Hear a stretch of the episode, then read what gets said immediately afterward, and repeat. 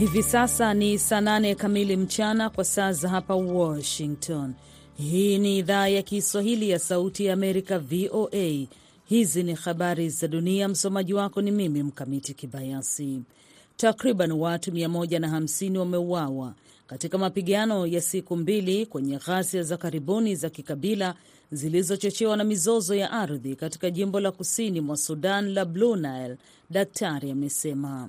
Mapigano hayo ni mabaya zaidi katika miezi ya karibuni, na umati wa watu siku ya Alhamis uliingia mitaani katika mji mkuu wa jimbo la Blue Nile wakipinga, huku wakiimba nyimbo za kulaani mzozo ambao umesababisha vifo vya mamia ya watu mwaka huu. Mapigano katika mto Blue Nile unaokumbwa na matatizo nchini Sudan yalizuka wiki iliyopita baada ya kuripotiwa mabishano kuhusu ardhi kati ya wanachama wa kundi la Hausa na makundi hasimu. Mapigano hayo yamezunguka eneo la Wad al Mahi karibu na Rusels, kiasi cha kilomita 500 kusini mwa mji mkuu Khartum. Wakazi siku ya Jumatano waliripoti milio ya risasi na nyumba zao kuchoma moto. Mzozo kuhusu mafuta kati ya Saudi Arabia na Marekani unaharibu uhusiano wa muda mrefu kati ya Washington na mshirika wake wa Ghuba. Maafisa wa Saudi Arabia kwa kushirikiana na OPEC Plus hivi karibuni waliamua kupunguza uzalishaji wa mafuta kwa mapipa milioni mbili kwa siku. Saudi Arabia wanasema punguzo hilo lilifanywa ili kuzuia kuporomoka kwa bei ya mafuta. Wachambuzi wanasema hatua hiyo inapunguza vikwazo vya nchi za magharibi dhidi ya Russia na itahatarisha usalama wa nishati. Ripoti za habari zimesema kwamba inatokana na kutoelewana kisiasa baada ya ziara ya Rais Joe Biden msimu huu wa joto nchini Saudi Arabia na mkutano wake na kiongozi wa ufalme huo mwanamfalme Muhammad bin Salman kupata maelewano ya uzalishaji zaidi wa mafuta kutoka kwa nchi ambayo ni mzalishaji mkubwa wa mafuta ili kushusha bei ya nishati.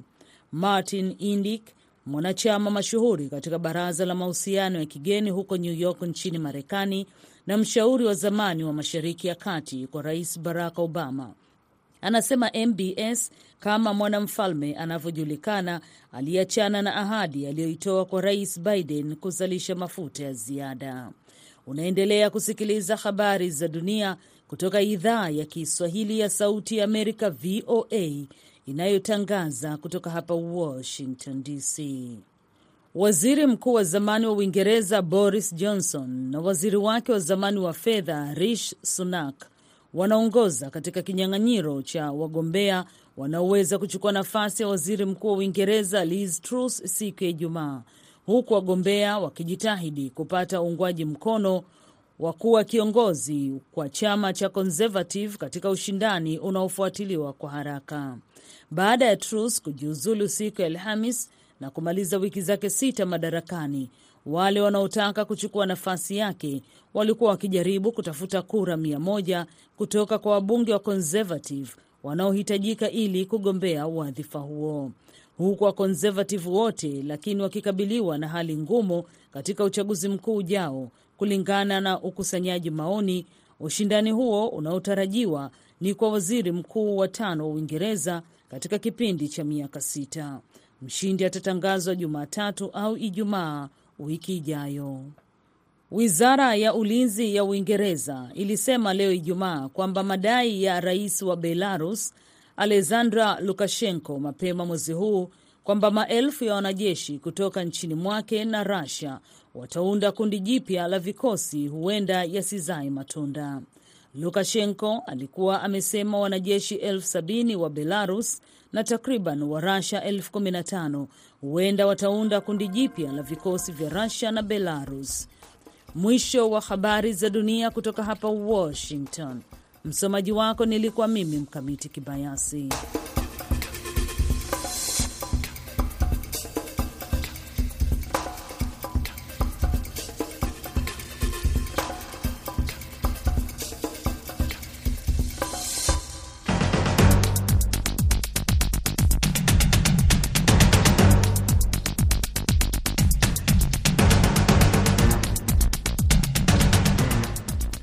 Idhaa ya Kiswahili ya Sauti Amerika hapa Washington DC, na ikiwa Ijumaa ni wakati wa jukwaa la wahariri, tukiekisha wanahabari mbalimbali kwenye maswala muhimu ya kieneo na pia ya kimataifa. Baadhi ya maswala ni kama vile vita vya Tigri, vita vya Ukraine, kujiuzulu kwa waziri mkuu wa Uingereza, miongoni mwa mengine.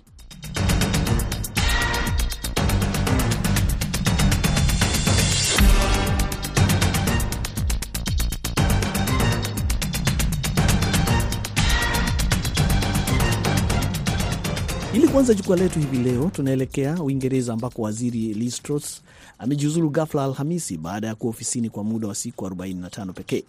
Kuzungumzia swala hilo tunaye Willis Cosmas ambaye ni mwanahabari kutoka Tanzania. Cosmas, kulingana na tukio hilo, unaona siasa za Uingereza zikielekea wapi? Siasa za Uingereza sasa ziko njia panda, ziko njia panda kutokana na kujiuzulu kwa waziri mkuu Liz Truss ambaye kwamba amekaa katika kiti hicho katika ofisi hiyo ya waziri mkuu kwa takriban siku arobaini na tano ni kama wiki sita. E, jambo ambalo kwa kweli limeleta mshtuko, halikutarajiwa. Anakiweka njia panda chama chake cha Conservative ambacho sasa kinabaki kitafakari kwamba ni nani anaweza ka akapatikana kwa ajili ya, ya, ya kurithi kama ataweza kupata hiyo nafasi kufuatia uchaguzi ambao sasa unaenda kufanyika tarehe ishirini na nane ya mwezi huu. Ni mshtuko, ni mshtuko kwa sababu ni tukio. Utakumbuka pia kwamba matukio ya, ya, ya, mawaziri kustaafu Uingereza yamefuatana. Utakumbuka pia juzi waziri wa mambo ya nje e, naye alijiuzulu, na hili jambo kwa kweli limeleta mshtuko mkubwa, na nafikiri kwamba kuna jambo ambalo Waingereza wanapaswa kutafakari zaidi, hasa kwenye hivi vyama vyao wakati wanafanya hizi hizi hizi chaguzi za kuwapata viongozi kama hawa alikiri kwamba asingeweza kutimiza ahadi alizokuwa amezitoa alipokuwa akiwania wadhifa wa kuwa kiongozi mkuu wa chama cha Conservative kuweza kumwezesha kuwa waziri mkuu. Kwa hiyo huko kujiuzulu kwake kumetokana na mpango wake wa kiuchumi ambao umesababisha mtikisiko wa masoko ya kifedha na kugawa chama chake. Kwa maoni yako, unaona kama suala hili la kujiondoa kwenye Umoja wa Ulaya labda limeanza kuwakimbiza wale Waingereza au huenda pia ni swala la kudorora kwa uchumi wa kimataifa kutokana na vita vya Ukraine, baadhi ya masuala mengine. Uh, unaonaje, nini hasa kime uh, kimesababisha kudorora kwa uchumi wa Uingereza katika siku za karibuni? Yote hayo mawili yanawezekana, lakini kubwa kama ulivyogusia pia kwamba eh, mdororo wa kiuchumi ambao umeikumba dunia eh, utakumbuka kwamba dunia imepita kwenye kipindi kigumu cha janga la la corona, lakini hapo hapo kumekuja kukaibuka hivi vita vya Ukraine na Urusi, uh, jambo ambalo pia limeendelea kuifanya dunia kuwa katika wakati mgumu zaidi kiuchumi, pamoja na mambo mengine kadha wa kadha.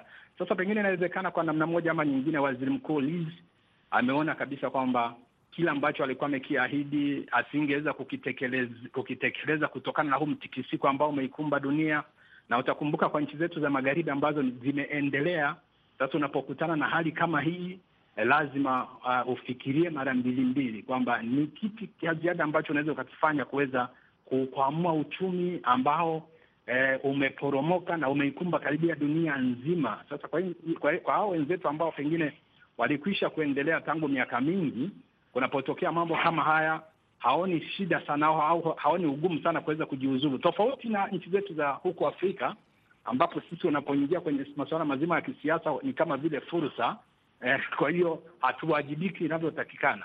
Uh, miongoni mwa viongozi ambao wanatarajiwa kujaza nafasi yake Truss wiki ijayo baada ya kupata uungaji mkono wa ja, angalau wabunge au wajumbe mia moja wa Conservative ni Boris Johnson ambaye ameondoka kabla ya Truss kuingia. Uh, wengine ni wale waliokuwa washindani wa, wa Truss kama vile uh, kulikuwa na Sunak ambayo walikuwa wanashindana naye hapo awali, lakini sasa swali ibuka ni je, nini hichi kitakachomrudisha tena iwapo labda atachaguliwa Boris Johnson baada ya kujiuzulu tu hivi karibuni? Nini atakuwa tofauti na nini atakachokifanya tofauti?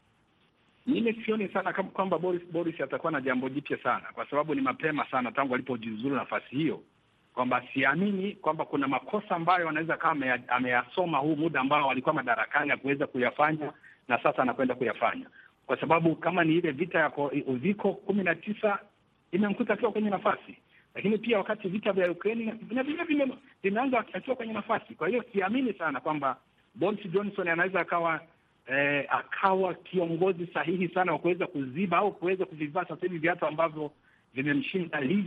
Mimi siamini sana katika hilo. Naona kuna mjadala mkubwa miongoni mwa wanasiasa wa Uingereza, baadhi wakisema kwamba hali ilivyo sasa inaashiria kwamba ni wakati wa Uingereza kubadili mfumo wake wa kisiasa ambao umekuwa tangu jadi. Unaona kama dunia ilipofika, pengine ni mfumo wa kisiasa unahitaji kubadilika Uingereza. Kuna kuna uwezekano huo. Pia siasa zimebadilika, ingawa wenzetu pamoja na kwamba walishatangulia sana katika, katika suala zima la demokrasia na mambo mengine kadha wa kadha, kiuchumi na mambo mengine.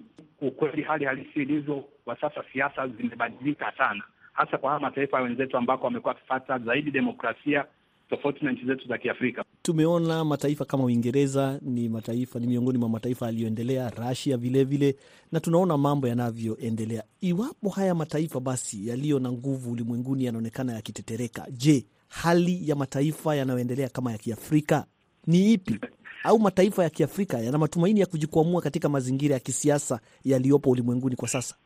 Kwa, kwa nchi za Kiafrika ndio itakuwa balaa zaidi, niseme hivyo, kwa sababu angalau kuna baadhi ya nchi kidogo zilikuwa zimeanza kubadilika badilika, lakini eh, kama hizi nchi za wenzetu za, za, za magharibi ambazo tunaamini kwamba ndio, ndio nchi zetu za Kiafrika zimekuwa zikijifunza siasa, masuala ya kiuchumi pamoja na mambo mengine ya kiuongozi kutoka huko. Uh, siamini sana kwamba kwa nchi za Kiafrika kama zitabaki salama, nchi za Afrika zinaweza kuwa hoi zaidi, tofauti na hali ilivyo ilivyo kwa hivi sasa. Kwa hiyo nachokiamini Eh, kwa hii hali ya kisiasa inavyokwenda eh, kwa nchi za magharibi ikiwemo Uingereza ambayo utakubaliana nami kwamba Uingereza ni taifa kubwa, imetawala nchi mbalimbali katika nchi zetu za Kiafrika ikiwemo Tanzania. Kwa hiyo na Tanzania eh, tumekuwa tukichukua mambo mengi sana kutoka kwao, ikiwemo hata kwenye katiba, vitu vingi sana viko, tumekuwa tukitumia katiba ambayo iliachwa na mkoloni ambaye ni pamoja na Uingereza ambayo ilitawala Tanzania. Kwa hiyo siamini sana kwamba nchi za Kiafrika zitabaki salama kutokana na hali hali, hali hii ambayo inaendelea kuyakumba haya mataifa makubwa ya magharibi. Asante sana Cosmas, ukiwa Tanzania. Tunapoelekea kwenye nchi jirani ya Kenya, ambapo viongozi walioteuliwa na rais ili kuchukua nafasi za baraza la mawaziri wamekuwa wakihojiwa na kamati maalum ya bunge. Nini kimejitokeza wakati wa zoezi hilo? Shirika la habari la Standard kutoka Redio Maisha, ambaye nataka tuzungumze naye kidogo kama mwanahabari kuhusiana na swala hilo, mchakato wote ulivyokuwa, baadhi ya changamoto na labda pengine kama mwanahabari anavyotazama mambo hayo, na vilevile wananchi wa Kenya kwa ujumla, pamoja na viongozi wanavyosema. Karibu sana Hassan Ali. Basi wewe ulikuwa ukikaribia na kuona mchakato wote ambavyo umekuwa ukiendelea, japo haujakamilika kuna mengi ambayo yamejitokeza wakati wakihojiwa wale viongozi na kamati maalum ya bunge. Basi kama mwanahabari kabisa, mwanzoni ungesema kwamba mchakato wenyewe ni tofauti vipi na ilivyokuwa imezoeleka katika historia ya Kenya? Aa, nashukuru. Nianze kwa kusema kwamba hata kabla mchakato wenyewe haujaanza, makisio ya Wakenya ndo yanaishia kuwa, kwa sababu kilianza na kubuniwa kwa kamati yenyewe ile ya bunge ambayo inawapiga msasa hawa mawaziri.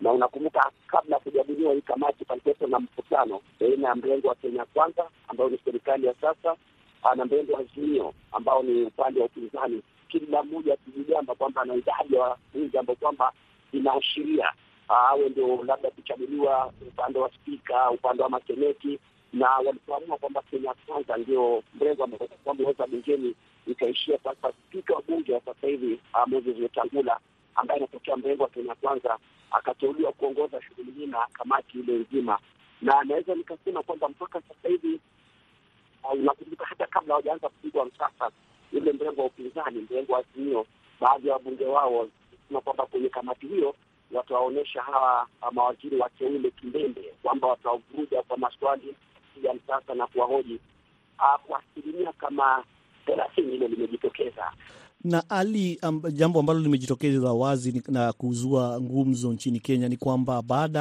ya wengi wao kufichua mali walizonazo au fedha walizonazo, wengi wamehoji kwa sababu utawala huu wengi wanaamini uliingia ukiwa utawala wa kumsaidia mtu wa chini, mtu wa kipato cha chini, au kama inavyosemekana hasla. Sasa kumekuwa na tetesi kwamba wengi wao wanaonekana ni matajiri wakubwa na wenye fedha nyingi. Sasa hilo nalo unaona kama limebadili dhana ya wananchi waliowachagua au waliochagua serikali hii mpya?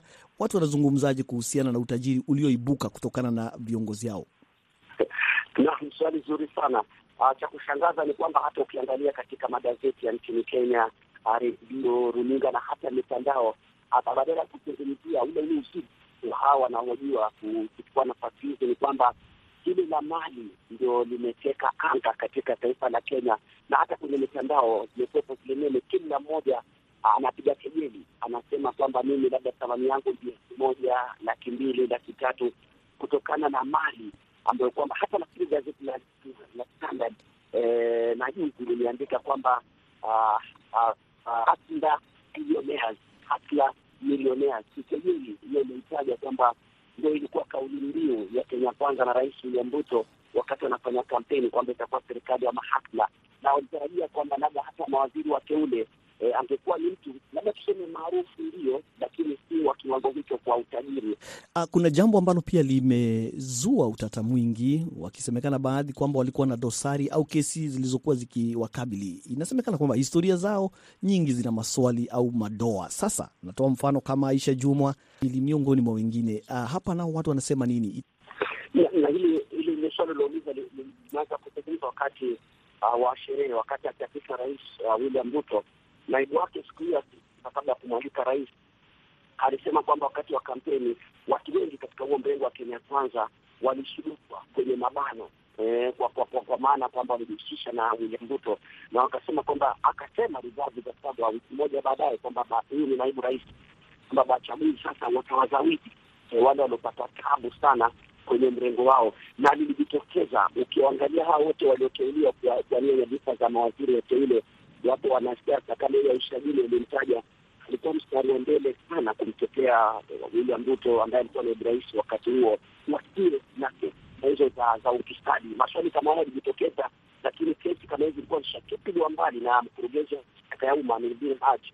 Ndio maana kina Aisha Jumwa wanapua bila wasiwasi wote. Kuna jambo ambalo pia limezua wasiwasi kidogo, na ni la wingi wa kina nani wanaohitajika kuongoza ifikapo wakati fulani. Wanasema ni muungano wa Kenya Kwanza au Azimio, lakini pia ifikapo wakati mwingine wanasema wanazungumzia kuhusu vyama binafsi. Kwa mfano uh, utawala wa Nairobi, nimeona kwamba wana utata ni kina nani wengi kwenye bunge la kaunti. Uh, kwa upande fulani wanazungumza kuhusu vyama. Tuseme kama ODM inasema kwamba sisi ndio tuna wingi. Wakati huo, uh, ikiwa kama chama, lakini pia kunakuwa na kujitetea tena kwa wingi wa muungano. Mm. Na hilo swala litasumbua sana, na unakumbuka limeanza kuzua utata uh, wakati nilo uh, hoja tuseme uh, hoja ya kwanza bungeni ilikuwa ni kuwachagua nani atakuwa kiongozi wa, wa, wa wengi bungeni na nani atakuwa kiongozi wa wachache na akalitakiwa spika Wetangula Moses ambaye tunajua anaegemea upande wa Kenya Kwanza, na akatoa uamuzi wake akisema kwamba Azimio ni kama muungano kwa vyama mbalimbali, wala si chama kimoja. Kwa hiyo hawezi wakasema kwamba wao ndo wana idadi kubwa sana ya wabunge pale bungeni, hata sana wakati anatafutwa kiongozi sasa wa wingi bungeni, maanake ODM wao wakapendekeza mtu wao lakini baadhi ya vyama katika Azimio vilikuwa vinadai kwamba itakuwaje mnamteua mbunge wa ODM na mbunge wa na wengi wakawa wanaulizana Azimio ni nini. Kwa hiyo nafikiri kadri muda unavyosonga mbele na na, serikali ikitulia na kuanza kufanya kazi na upinzani ikichukua nafasi yake, hilo la vyama na na mirengo na miungano ni suala ambalo kwamba huenda hata likaishia kwenye mahakama. Unaendelea kusikiliza idhaa ya Kiswahili ya Sauti Amerika, Washington DC, likiwa ni jukwaa la wanahabari, ambapo naendelea kuzungumza naye uh, Hassan Ali kutoka shirika la habari la Standard kutoka Redio Maisha nchini Kenya, tukizungumza mambo mbalimbali yanayoendelea. Yalikuwa ni ya uteuzi wa mawaziri ambao wamekuwa wakihojiwa na kamati maalum ya bunge katika siku kadhaa zilizopita. Lakini mjadala huu uh, Ali, naona ni vizuri pia tuguzie swala la vita vya Ukraine. Sababu ni kwamba wananchi wengi sasa wameanza kulalamika na wameonekana wakisema kwamba kumbe ugumu wa maisha kwa kweli ulisababishwa na vita vya Ukraine na wala sio mabadiliko ya kisiasa nchini Kenya. Ukiwa nchini Kenya kama mwanahabari, je, unaona kama miongoni mwa wananchi wameanza kuwa na kuelewa kwamba ugumu wa maisha ni jambo la kimataifa na wala sio la ndani ya nchi, au bado wana matumaini makubwa kwamba utawala mpya utabadilisha mambo hata vita vya Ukraine vikiwa vinaendelea? kwamba Mkenya sasa hivi ni kama anaanza kuona mwanga baada ya giza. Ninachokisema ni sasa, wiki rais wa sasa William Ruto amelitaja lile hilo kwamba vita vya Urusi na Ukraine vimeathiri uchumi wa ulimwengu kwa ujumla. Wakenya wakawa wanamkejeli kwenye mitandao, wanasema mbona kauli ya wakati wa kampeni na kauli ya sasa ni tofauti. Lakini mimi na wewe tunajua kwa hakika vita vya vya Urusi na na na kule Ukraine ni makabiliano ambayo yameathiri uchumi wa wa ulimwengu, na Kenya ikiwa mojawapo wa mataifa Nam, katika siku za karibuni tunapomalizia, bado tukiwa kwenye vita vya Ukraine, tumeona Iran inadaiwa kuingilia pia na kuuzia uh, Russia drone ambazo zinatumika kufanya mashambulizi Ukraine. Wakati huo huo, Russia imejitangazia kumiliki baadhi ya sehemu au mikoa ndani ya Ukraine. Sasa unaona wewe kama mwanahabari, unapotazama unaona kama ulimwengu unaelekea kwenye hatari ya kutumika kwa silaha za nyuklia, hali inavyokuendelea kule uh, Ukraine, mashambulizi yanavyoendelea na namna Russia inavyovutana na mataifa ya magharibi, unaona kama kuna hatari ya kutumika kwa silaha za nyuklia? Kwa maoni yako tu. Ipo ipo hatari kubwa sana, na na hii naisema makusudi nikizisikiliza kauli za mawaziri na pia rais wa Putin, maanake unaona kuna kipindi anasema kwamba hali ikiendelea na matatizo yaliyopo sahivi huenda ikamlazimu kutumia silaha hizo za kemikali uh, za kinuklia. Na hata rais wa Marekani Biden alisema kwamba thibitisho na sikejeli ma mamakimanza anayoyasema Putin huenda akapata silaha hizo na ikawa ni hatari sana. Kwa hivyo unavyosema kwa kifupi ni kwamba hali ya maisha, hali ya uchumi itaendelea kuwa baya zaidi, uh, kama hali ya ulimwengu itaendelea kama ilivyo bila kuzingatia mabadiliko yote ya kisiasa yanayoendelea ndani ya nchi. Kwa hivyo vita vya Ukraine bado vinabaki kuathiri maisha kote ulimwenguni, au vipi? Maanake kumbuka, ni majuzi tu ndio nchi zinapata afueni baada ya janga la korona, halafu na hivi vita vya Urusi na Ukraine tunazungumzia fertilizer, tumezungumzia bei za mafuta, yaani gharama ya maisha imepanda. Na kwa mfano kama Kenya sasa hivi ukiweka hayo ya Urusi na Ukraine kisha uweke hayo ya corona, halafu ukisahau kwamba pana janga hili la ukame, nakaribia nusu ya nchi inakabiliwa na baa la njaa e, kutokana na janga hili la la ukame. Kwa hivyo ni misaada kutoka kulia. Kwa hiyo sio tu Kenya, naona bara la Afrika na ulimwengu kwa ujumla. Asante sana Hassan kutoka Redio Maisha kule nchini Kenya. Basi tukiondoka kwenye maswala ya Kenya pamoja na vita vya Ukraine, sasa tunamalizia kwa hali ilivyo nchini Ethiopia, wakati vita vikiendelea kati ya vikosi vya serikali kuu na vile vya TPLF. Ayubu Mwangi ambaye ni mwanahabari na pia mtaalamu wa maswala ya mawasiliano yunasi kwenye swala hilo. Uh, kwanza nafikiri kuna matumaini kwa sababu uh, wiki ijayo kutakuwa kuna mkutano wa amani ambao utakuwa unafanyika kule Afrika Kusini ukiongozwa na aliyekuwa rais wa wa zamani wa Nigeria uh, Olusegun Obasanjo pamoja na Rais Uhuru Kenyatta. Watakuwa ni baadhi ya jopo ambalo litakuwa linaongoza harakati za kutafuta suluhu kwa huo mgogoro ambao uko katika nchi ya, ya Tigray. Lakini zaidi ya hivyo ni kwamba vita hivyo ni kweli vimekuwa kwa muda mrefu. Kumekuwa na um, watu wengi sana wamefariki. Idadi kamili haijulikani kwa sababu serikali Ethiopia imehakikisha kwamba hakuna wanahabari ambao wanafika kule. Ni vita ambavyo vimeadhiri kina mama, watoto, hali ya chakula, miundo msingi na mambo mengi sana ambayo yamefanyika katika ile nchi. Kwa hivyo kama inaweza patikana suluhisho ya haraka, itakuwa ni jambo bora zaidi. Umezungumzia kuhusu mkutano wa amani na swali ambalo limekuwa likiulizwa na watu wengi au pia wanaendelea kujiuliza ni jukumu la Umoja wa Afrika. Kuna mataifa mengi na hasa hata Ethiopia yenyewe ni makao makuu ya ya umoja huo. Sasa uh, jukumu la Umoja wa Mataifa katika vita hivi, wewe unaona kama mataifa wanachama wamezembea au kuna hatua zozote zile wanachukua kuhakikisha kwamba vita hivi angalau vinakwisha? Kusema ukweli, kuna kuna hayo maoni kwamba Umoja wa Mataifa uh, umoja wa jumuiya ya nchi za, za bara Afrika ni umezembea katika kuiangazia suala hilo, kwa sababu hakuna hatua yoyote ambao wamemchukulia wame eh, ama, ama wamechukulia um, pande zote zinazozozana kwenye mgogoro huo. Ukiangalia pia katika uh, Umoja wa Mataifa eh, nafikiri kama wiki mbili zilizopita katibu mkuu Antonio Guterres aliweza kuzungumzia huo mgogoro wa, wa Umoja wa Mataifa, lakini yale mataifa ambayo yana yana, yana ushawishi mkubwa eh, ambao yanaweza kufanya shinikizo la kuweza kumaliza ule mgogoro. Bado yanaendelea kushirikiana na na serikali ya Ethiopia ambayo ndio iliyoivamia Tigray. Kwa mfano, Marekani uh, bado bado inafanya biashara na na, na, na na Ethiopia. Ukiangalia kama Banki ya Dunia tayari wameipatia Ethiopia mkopo wa, wa, wa, wa kuweza kufanya uh, ama kuimarisha uchumi wao. Kwa hivyo ukiangalia unaona kwamba kuna kuna uwezekano ama kuna ule mtazamo kwamba eh, jumuiya ya kimataifa haijawajibika vilivyo. Ni mtazamo ambao una, una mashiko, ni mtazamo ambao ni wa ukweli.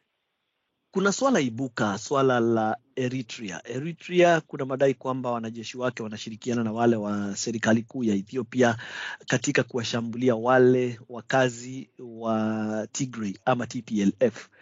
Sasa sijui inakuwaje kwamba taifa lingine linaingilia mzozo wa ndani wa Ethiopia na ulimwengu unatazama tu, na mara nyingi wale wa Tigray wanasema kwamba watu wanawashambulia hata zaidi ni wale kutoka Eritrea.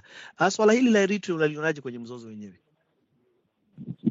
Nafikiri kile ambacho kinajitokeza hapa ni kwamba e, ikiwa Tigray, lile eneo la Tigray litasimama kama eneo huru e, Eritrea basi itakuwa ina, ina kuna kuna kuna vitu ambavyo inavikosa. Kuna kuna mambo ambayo inakosa kwa sababu labda e, serikali ya Ethiopia ina ushawishi mkubwa katika serikali ya Eritrea.